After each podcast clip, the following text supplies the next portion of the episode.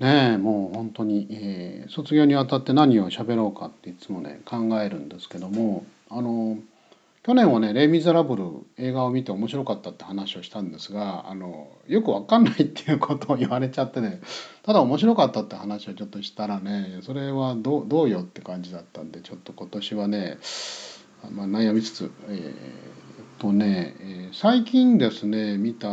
のでこう「ゼログラビティ」って映画が僕すごい面白くてですねそれはあの、えー、IMAX のね 3D 立体で見たんですけどもあの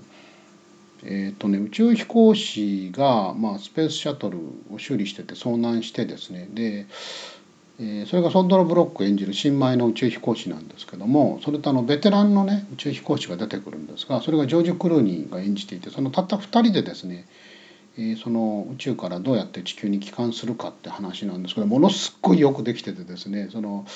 それがまあ CG だったりねあの演出だったりもしますけどももうものすごいシンプルなんですよ。で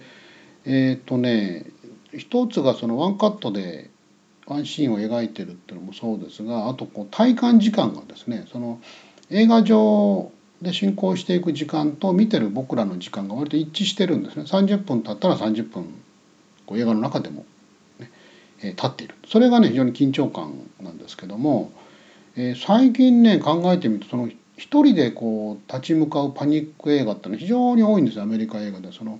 トム・ハンクスが出たあのキャプテン・フィリップスというソマリアの海賊と、ね、たった一人で対峙するこうタンカーのキャプテンの話だったりですね。あと、えーロバート・レッドフォードがねあのチリかどっかの沖でヨットに乗ってて遭難する映画もちょっとで公開されますしですね。あと、えーマーコ・オールバーがねあのアフガンかどっかでたった一人で生き残るアメリカ海兵隊だったかな。その話もありますし。なんかねえっ、と昔はねその昔のパニック映画ってのタワーリング・インフェルノとかポセイド・アドベンチャーなんか覚えてるんですけどチームだったんですね。その家族といいますかチームといいますかこうリーダーがいて、えーヒロインがいて、えーちょっと嫌なやつがいてってグランドホテル形式だったんですけど最近はたった一人でみんな立ち向かっていくんですね。なんかねアメリカ人辛いのかなってねちょっと思うんですけどもそれがまたねまあこうギリギリの感じでいいんですが、